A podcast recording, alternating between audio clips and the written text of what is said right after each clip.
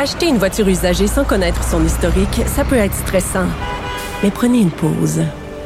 Et procurez-vous un rapport d'historique de véhicule Carfax Canada pour vous éviter du stress inutile. Carfax Canada. Achetez l'esprit tranquille. La Banque Q est reconnue pour faire valoir vos avoirs sans vous les prendre. Mais quand vous pensez à votre premier compte bancaire, tu sais, dans le temps à l'école, vous faisiez vos dépôts avec vos cents dans la petite enveloppe. C'était bien beau. Mais avec le temps, à ce compte-là vous a coûté des milliers de dollars en frais puis vous ne faites pas une cent d'intérêt. Avec la Banque Q, vous obtenez des intérêts élevés et aucun frais sur vos services bancaires courants. Autrement dit, ça fait pas mal plus de cents dans votre enveloppe, ça. Banque Q. Faites valoir vos avoirs. Visitez banqueq.ca pour en savoir plus.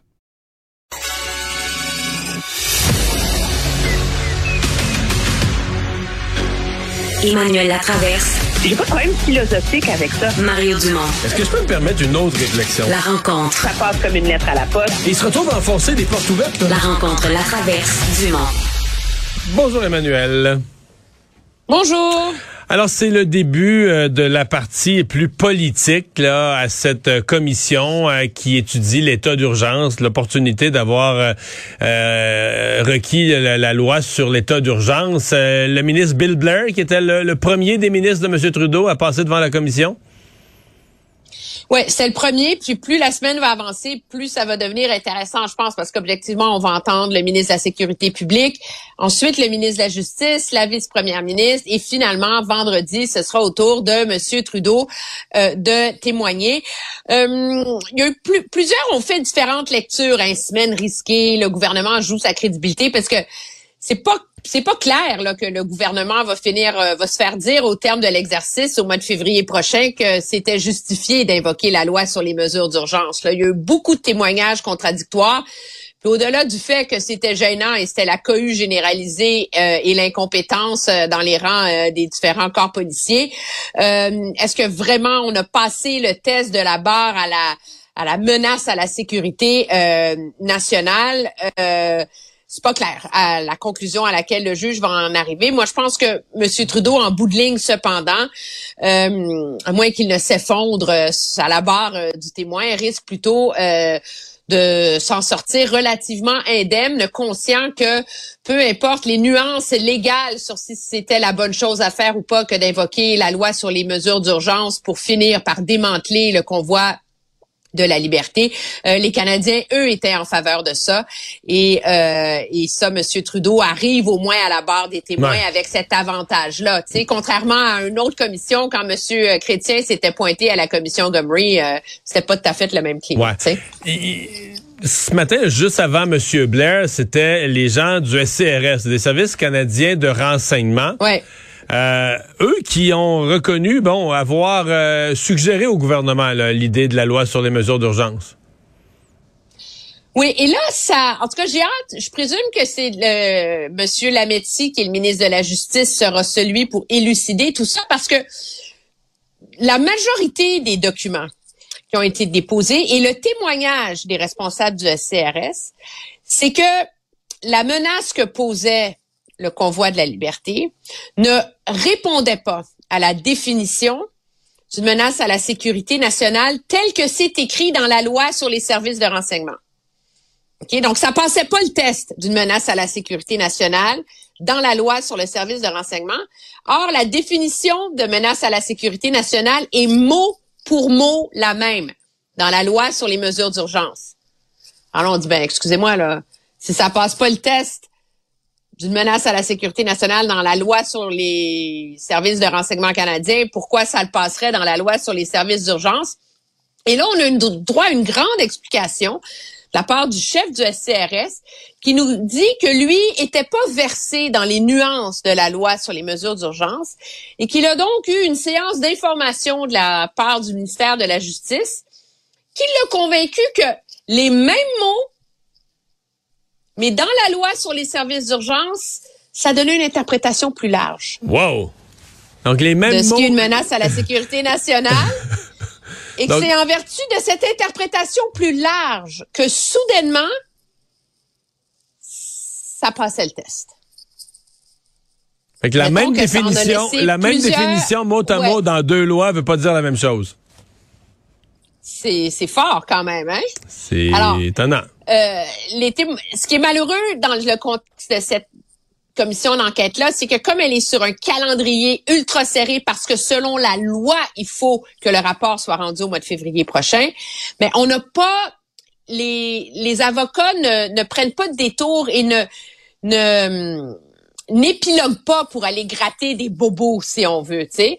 Alors, on n'a pas vraiment jamais trop compris de quoi il en ressortait. Mais je peux te promettre que quand le ministre de la Justice, lui, va être à la barre des témoins, il va avoir à l'expliquer et à le justifier parce que, objectivement, c'est le nerf de la guerre.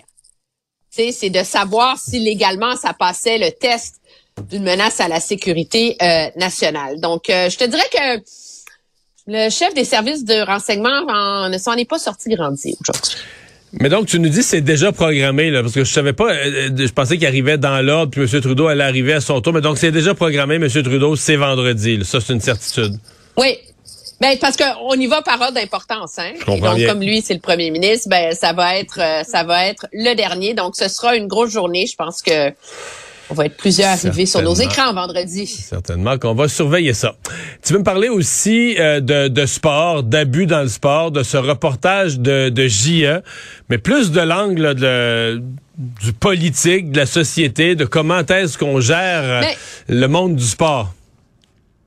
Mais ce que je trouve intéressant, c'est le contraste dans ce qui se passe entre les deux capitales. Hein. C'est absolument horrifiant, les allégations d'abus sexuels, mais surtout de violence psychologique là, que cet entraîneur...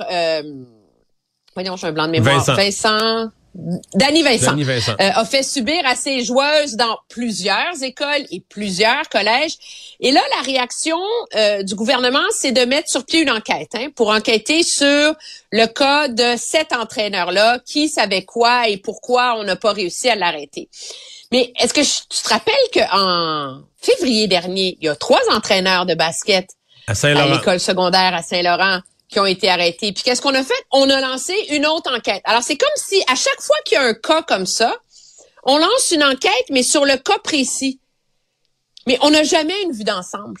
Puis la réalité, c'est ça fait assez longtemps que des histoires du genre qui défraient les manchettes, tragiquement et malheureusement, que c'est clair de plus en plus dans l'esprit de plusieurs que tu peux pas régler et t'attaquer à ce problème-là à la pièce.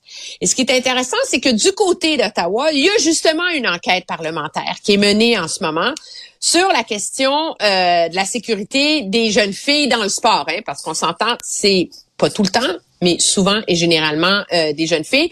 Ce qui a forcé cette enquête-là du côté du gouvernement fédéral, c'est la mobilisation des gymnastes en particulier et les allégations répétées dans plusieurs clubs, sur plusieurs années, plusieurs coachs. Il y a comme une pression qui a forcé le gouvernement à agir. Mais moi, quand je vois ça, je pense à l'entraîneur de ski alpin qui a persécuté et terrorisé ses athlètes et qui est en prison pendant des années alors que Ski Québec, Ski Canada ont fermé les yeux. Et moi, je pose la question, est-ce qu'il faudrait pas justement avoir une réflexion à plus haut niveau? Pour essayer de trouver une façon de mieux encadrer généralement dans la société les sports amateurs, parce que ce sont, tu sais, il y a rien de plus tes papas là, il y a rien de plus délicat qu'un enfant et son rêve devenir gymnaste olympique. Et à un moment donné, c'est des enfants dans leur plus grande fragilité, qui de toute évidence sont mal outillés, qui sont pas outillés, des parents qui sont mal outillés parce qu'ils ont un conflit de loyauté entre leurs doutes, les espoirs de leurs enfants, puis des fédérations sportives qui, de toute évidence, là, sont pas bien équipées pour s'occuper de ces cas-là. Mais moi, quand je regarde un cas comme Vincent, ce qui me fait capoter, là, c'est... Moi, j'appelle ça les fils qui se croisent, là.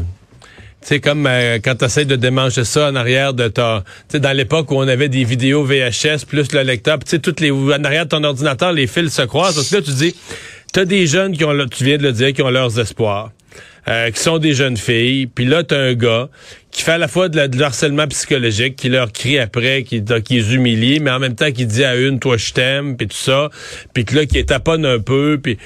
Où là, tu dis, OK, là. Fait que là, il y en a une qui aime moins les autres.